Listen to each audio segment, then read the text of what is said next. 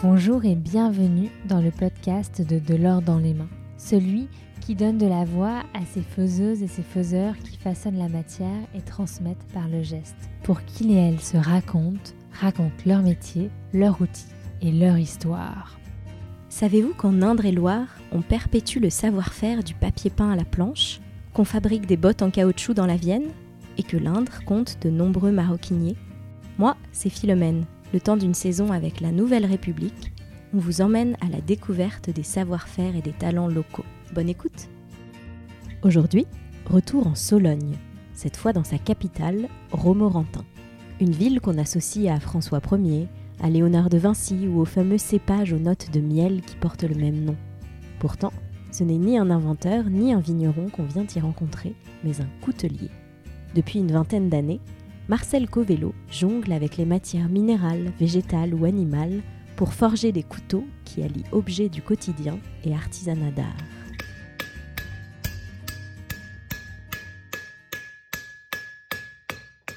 Bonjour Marcel. Bonjour Philomène. Donc on est dans votre euh, atelier ici, dans la première partie de l'atelier, puisqu'il se subdivise euh, en trois parties. Comment est-ce que vous en êtes venu à la coutellerie, à être coutelier euh, d'art? Moi c'est l'objet couteau qui m'a entraîné vers la coutellerie d'art, on va dire. Je vais dire, comme beaucoup de garçons, on est attiré par les couteaux. On a souvent un petit couteau de poche dans sa, dans, sa poche, comme son nom l'indique. C'est un petit peu l'objet, moi, qui m'intéressait, pouvoir fabriquer le couteau que j'avais envie de voir. D'ailleurs, je fonctionne encore comme ça maintenant. Je fabrique le couteau que j'ai envie de voir sur l'instant. Oh, c'est jeune, peut-être pas, non. C'est pendant que j'étais en activité que ça a commencé à m'intéresser beaucoup plus, euh, de manière beaucoup plus franche. Puis je me suis tout doucement, tout doucement intéressé à la coutellerie, euh, essayé de bricoler un petit peu dans mon coin avec euh, quelques outils de bricoleur. Quel a été votre parcours Alors d'abord d'études et ensuite euh, professionnel avant d'en arriver à la coutellerie? Au début, j'étais dessinateur industriel. D'abord dans une entreprise de tôlerie, ensuite dans une entreprise de mécanique générale. Où là, effectivement, j'étais comment dire, dessinateur, j'ai été contrôleur, j'ai été, euh, me suis occupé de qualité aussi. Enfin, le dessinateur s'occupe de faire des plans par rapport à, comment dire, une demande d'un client, puisque c'était que de la sous-traitance, pour fabriquer ensuite des outils qui vont servir à fabriquer des pièces de mécanique ou des pièces de tôlerie. Donc à cette période-là, vous n'étiez pas aux prises euh, avec la matière directement? Pas directement en contact, non, puisque moi j'étais plus euh, technicien dans un bureau d'études. Et ça vous manquait? Il y a eu un moment déclic où vous vous êtes dit que vous aviez envie de travailler vous-même euh, la matière? Pas vraiment un manque, non. Mais je, je pense que j'y suis venu tout doucement. À m'intéresser d'abord au couteau, d'abord toujours à cet objet, et puis tout doucement, tout doucement à la matière par elle-même. Dans l'entreprise dans laquelle j'étais, on travaillait l'acier, toutes sortes d'acier, ce qui m'a permis euh, de connaître euh, la manière de le travailler. Et ensuite, ben, on s'y intéresse de plus près, c'est-à-dire qu'on met les mains dedans. Et avant ça, vous aviez fait quelles études? Quel a été votre parcours euh? Alors au début, j'ai fait un baccalauréat de technicien en construction mécanique justement, puisque c'était sa, désignation complète, euh, pour euh, être dessinateur industriel. Au moment où vous avez décidé de sauter le pas et de devenir coutelier, comment, comment vous vous êtes formé à ça? Quelle formation vous avez faite? Donc de par mon métier, moi je connaissais quand même les aciers, la manière de les travailler. Ce qui me manquait, c'était vraiment de la pratique. Donc c'est mon épouse, en fait, qui m'a trouvé un stage de formation pour aller apprendre à forger. Donc j'étais apprendre à forger pendant cinq semaines dans l'Ardèche, chez un coutelier forgeron, qui m'a donné toutes les bases pour forger euh, l'acier, pour forger une lame, pour forger l'acier. Donc c'est comme ça que j'ai appris à fabriquer euh, des, lames forgées. Parce qu'avant, les premiers essais que j'avais faits, c'était uniquement euh, de la découpe. Et ensuite, vous avez directement décidé de vous mettre à votre compte Non, pas exactement. Il a fallu cette fameuse opportunité économique, je l'appelle comme ça parce que c'était un licenciement, pour que je me décide enfin, après une autre période d'apprentissage, quelques stages obligatoires pour pouvoir s'installer, euh, pour me décider à me, mettre à mon compte en tant qu'artisan. Et hum, à 15 ans, est-ce que vous vous rêviez déjà euh, artisan ou pas du tout? Est-ce que vous étiez déjà très manuel euh, Comment ça vous est venu ça? Non, pas particulièrement, non. Alors, on va essayer de suivre euh, les différentes étapes de fabrication d'un couteau. Donc depuis vraiment l'acier jusqu'à jusqu'à l'objet final. Quelles sont les différentes étapes de fabrication que vous suivez chronologiquement et avec quels outils, quelles machines? Au départ, je forge la lame. Je forge toutes mes lames en acier, en acier au carbone. Donc c'est un travail à chaud en fait. On emmène euh, la barre d'acier qui va servir à fabriquer la lame à une certaine température dans la forge. Et ensuite on élabore sa forme sur l'enclume avec un marteau de manière traditionnelle, on va dire. hein. Comme un forgeron, enfin, comme travaillerait un forgeron. C'est vraiment resté euh, les mêmes techniques euh, traditionnelles Ah oui, absolument, oui. avec les Oui. mêmes outils qui, Pratiquement, qui a oui. presque des siècles alors finalement. Oh, oui, on peut appeler ça comme ça, oui, en dehors de- du combustible que j'utilise, moi, puisque j'utilise pas de charbon, j'utilise une forge à gaz, c'est un petit peu plus propre, un petit peu plus moderne. Mais le reste, c'est le même principe. hein. On emmène le métal à chaud euh, à une certaine température pour pouvoir euh, taper dessus et lui donner sa forme. Donc il devient, à cette température-là, il devient malléable et on peut lui, donner sa forme. Ensuite, il faut enlever un peu de matière pour affiner la forme qu'on a élaborée à la forge. Donc aussi bien sur le contour du couteau que sur euh, le tranchant. Euh, donc cette matière, on l'enlève avec, euh, moi j'utilise des, ce qu'on appelle des backstands, des machines à bande abrasive. On fait une partie du polissage. Donc là, le polissage, c'est plus un travail à la main. Enfin, tout du moins pour moi. hein. Tout le monde ne travaille pas de la même manière. hein. Je peux vous décrire uniquement ce que je fais moi. Ensuite, on a les traitements thermiques qui vont permettre euh, de donner à la lame sa dureté. Alors dureté et souplesse, il faut faire un compromis en fait entre les deux. Qu'il ne faut pas que ce soit trop souple, sinon ça couperait pas très longtemps, ni trop dur, sinon ça deviendrait fragile. Et ensuite, on a encore du polissage. Quelquefois, c'est très long, c'est très rébarbatif. Et vous plongez euh, la lame pour la refroidir? Au moment de la trempe, oui. La trempe, c'est ce qu'on appelle un choc thermique, en fait. On emmène la lame à une certaine température qui est donnée par euh, soit l'expérience, soit les caractéristiques techniques de l'acier qu'on utilise.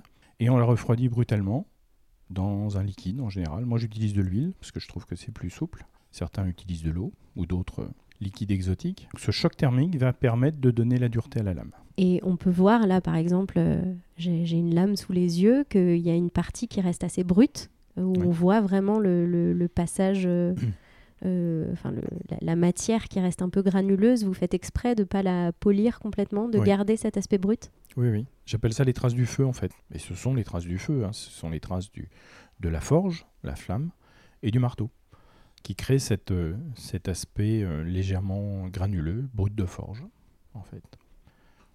Puisque le reste, le reste est poli.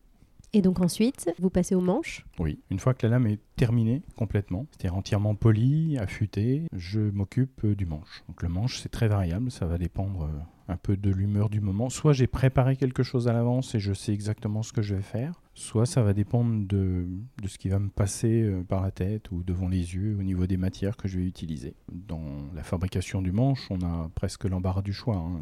soit des matières végétales, hein, tout ce qui est bois, des matières animales, cornes, os, quelques ivoires, Ensuite, des matériaux modernes, des matériaux composites modernes qu'on peut utiliser aussi, qui sont très amusants à faire. On peut marier, on va dire, les, les matières. Et donc pour cette partie, pour le manche, vous utilisez les mêmes machines? Oui, oui, pratiquement, en dehors du feu, oui. Et généralement, c'est, euh, comment dire, la forme de la lame qui va donner la forme globale du manche. Mais ensuite, on peut... Moi, j'aime bien travailler dans une troisième dimension pratiquement sur les couteaux. C'est-à-dire j'ai- j'ai- j'aime beaucoup leur donner du volume. Euh, je fais pas, je fais très rarement des couteaux très plats. Généralement, ils sont assez, euh, comment dire, assez ventrus. Il y a une troisième dimension. Ce qu'on appelle du travail à la volée. Je fais ça sur les machines à bande abrasive. Au fur et à mesure, je regarde ce que ça donne euh, à la lumière. Avec les... Il faut quand même que les deux côtés du couteau soient symétriques. Il faut, euh, enfin, il faut toujours surveiller ce qu'on est en train de faire. Et ensuite, pour assembler donc la lame et le manche, comment ça se passe? Alors j'utilise des petits rivets, généralement. J'ai souvent tendance à en mettre beaucoup. Mais bon, c'est pas grave, moi ça m'amuse. À partir du moment où ça m'amuse, je fais.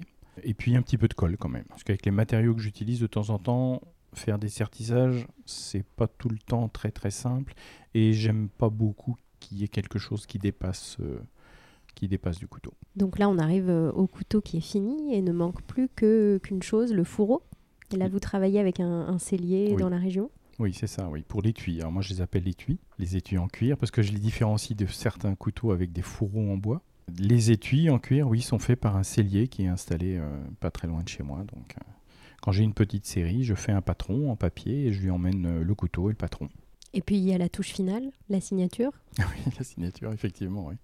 Alors, soit avant le cellier, soit après, quand je récupère avec, avec l'étui, je fais la signature. oui. Donc, c'est une signature, on va pas dire manuscrite, mais euh, presque. hein. C'est, euh, j'utilise une petite fraise sur un outil, euh, un petit outil portatif, une petite fraise diamantée, et je fais la signature au fur et à mesure. Donc chaque signature est vraiment unique. Ah, elles vont toutes être différentes, effectivement. oui. Donc le, le- le fait de, de travailler la lame, mais aussi le, le manche, ça vous permet de travailler différentes matières, différentes textures? Moi, j'ai cet avantage-là, effectivement, dans mon métier de coutelier, c'est de toucher à énormément de matières, de matériaux différents. J'aime bien, euh, effectivement, faire les lames, donc euh, la partie forge, la partie tout ce qui est tout ce qui va concerner le métal. Mais ensuite, commencer à assembler et à réunir justement le métal et ces autres matériaux, euh, c'est toujours intéressant parce qu'il faut faire un objet quelque part, il faut faire un objet cohérent. Enfin, pour moi, il ne faut pas que ça ressemble à rien. Ça vous prend combien de temps de créer un couteau? J'imagine que c'est très variable. Ah oui, c'est très très variable, oui. Parce que ça dépend du résultat qu'on souhaite obtenir quand même. hein. J'ai des couteaux, alors les couteaux euh, courants, entre guillemets, euh, je veux dire, ça me prend entre 8, 8 à, 8 à 10, 12 heures à peu près. Sur certaines pièces euh, d'exception, entre guillemets, j'ai mis 70 heures par exemple pour le réaliser. Et puis après, enfin, comme tout artisan, on compte pas, on compte pas notre temps. On n'est pas tout le temps en train de faire des additions. On se rend compte à la fin de la journée qu'on n'a pas beaucoup avancé, par exemple, parce qu'on a cherché une solution. Et sur un des, un des derniers aussi, ce fameux hexagone, j'ai longtemps tourné autour. Donc ça, ça peut pas être, ça peut pas être comptabilisé. Le couteau vous résiste parfois. le couteau me résiste ouais, de temps en temps. Le couteau ou tout du moins son manche, parce que c'est souvent sur les manches ou sur les formes extérieures que, que ça pose des problèmes. Parce qu'à chaque fois, il faut aussi adapter ce que l'on veut faire à l'outillage dont on dispose. On ne peut pas non plus avoir tout le temps euh, des outillages nouveaux ou euh, des machines nouvelles. Donc on fait tout le temps avec ce qu'on a et on adapte euh, à chaque fois sa fabrication. Et où est-ce que vous avez grandi, vous? Est-ce que est-ce que c'est quelque chose qui a joué dans votre, euh, dans votre initiation et votre goût euh, pour les couteaux? Hmm, non, j'ai pas l'impression. Maintenant, j'étais quand même relativement souvent dehors, on va dire. Si, moi, je suis arrivé à Romorantin, je devais avoir 7 ans. Donc, euh, ça fait un petit moment que je suis dans la région quand même. Euh, mes parents, tout du moins, habitaient un petit peu en dehors de la ville à ce moment-là, avant que- qu'elle s'étende. Euh, donc, on était un petit peu, je vais pas dire dans les champs, mais souvent dans le jardin, bricoler, faire des trous, tailler des morceaux de bois. Donc, cette idée du couteau de poche, souvent présent, c'était. c'était c'était là quoi donc Je crois que vous avez aussi une certaine passion pour la photo, la photographie. Vous prenez en photo vos couteaux? Je prends en photo mes couteaux oui oui C'est une manière de revaloriser la matière différemment? c'est aussi pour pouvoir les présenter déjà moi ça me permet de garder une trace puis c'est pour pouvoir effectivement les présenter soit sur euh, mon site internet soit sur les réseaux sociaux puisqu'on utilise quand même des moyens de communication Pour finir, euh, peut-être euh, trois mots de, de vocabulaire, du jargon du, du coutelier? je vais dire en premier je vais dire guillochage par exemple le guillochage c'est une partie euh, euh, c'est sur le dos du couteau sur le dos de la lame ça permet d'a- d'avoir une meilleure euh, une meilleure adhérence avec soit le pouce soit l'index quand on tient le couteau c'est très décoratif ça se fait avec de petites limes aiguilles donc avant la trempe bien évidemment pendant que le, métal est encore euh, est encore tendre donc on peut faire toutes sortes de dessins géométriques ou non c'est à la main. Ces petites limes aiguilles, on les utilise euh, dans les taux. euh, on fait ça euh, en fonction de l'inspiration du moment aussi. Euh, je vais dire émouture. Les moutures, c'est la partie du tranchant en fait. Donc, quand on fait les moutures, on fait le tranchant. Et le tranchant sur un couteau, c'est quand même euh, relativement important. Et la vermiculite? La vermiculite. la vermiculite, c'est un, un des matériaux que j'utilise moi, qui est dans un, dans un bidon. Ça permet de faire refroidir la lame lentement. Quand on a fini de la forger, la lame, on la ramène à une certaine température, on, on stabilise, on va dire, on fait des, des recuits de stabilisation. Et ensuite, on fait refroidir la lame dans la vermiculite euh, lentement. Quelle est la partie que vous préférez dans votre métier? Bah, en fait, euh, je vais dire, moi j'aime fabriquer des couteaux. hein. Et fabriquer un couteau, c'est euh, du début jusqu'à la fin. Je ne pourrais pas en détacher une partie. Il faut que l'objet fini me satisfasse totalement.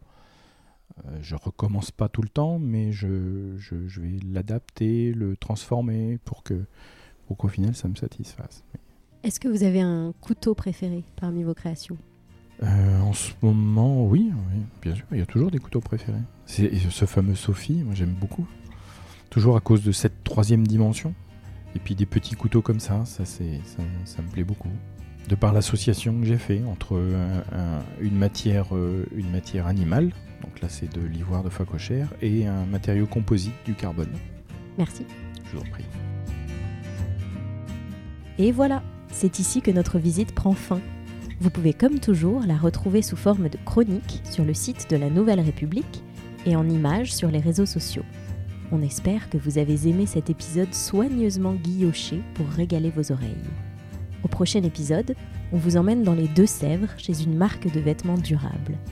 À très vite C'était un épisode de L'or dans les mains en partenariat avec la Nouvelle République, avec à l'écriture et à la voix Philomène Villard, au montage Malo de Saint-Venant et à la musique Oscar Meurer.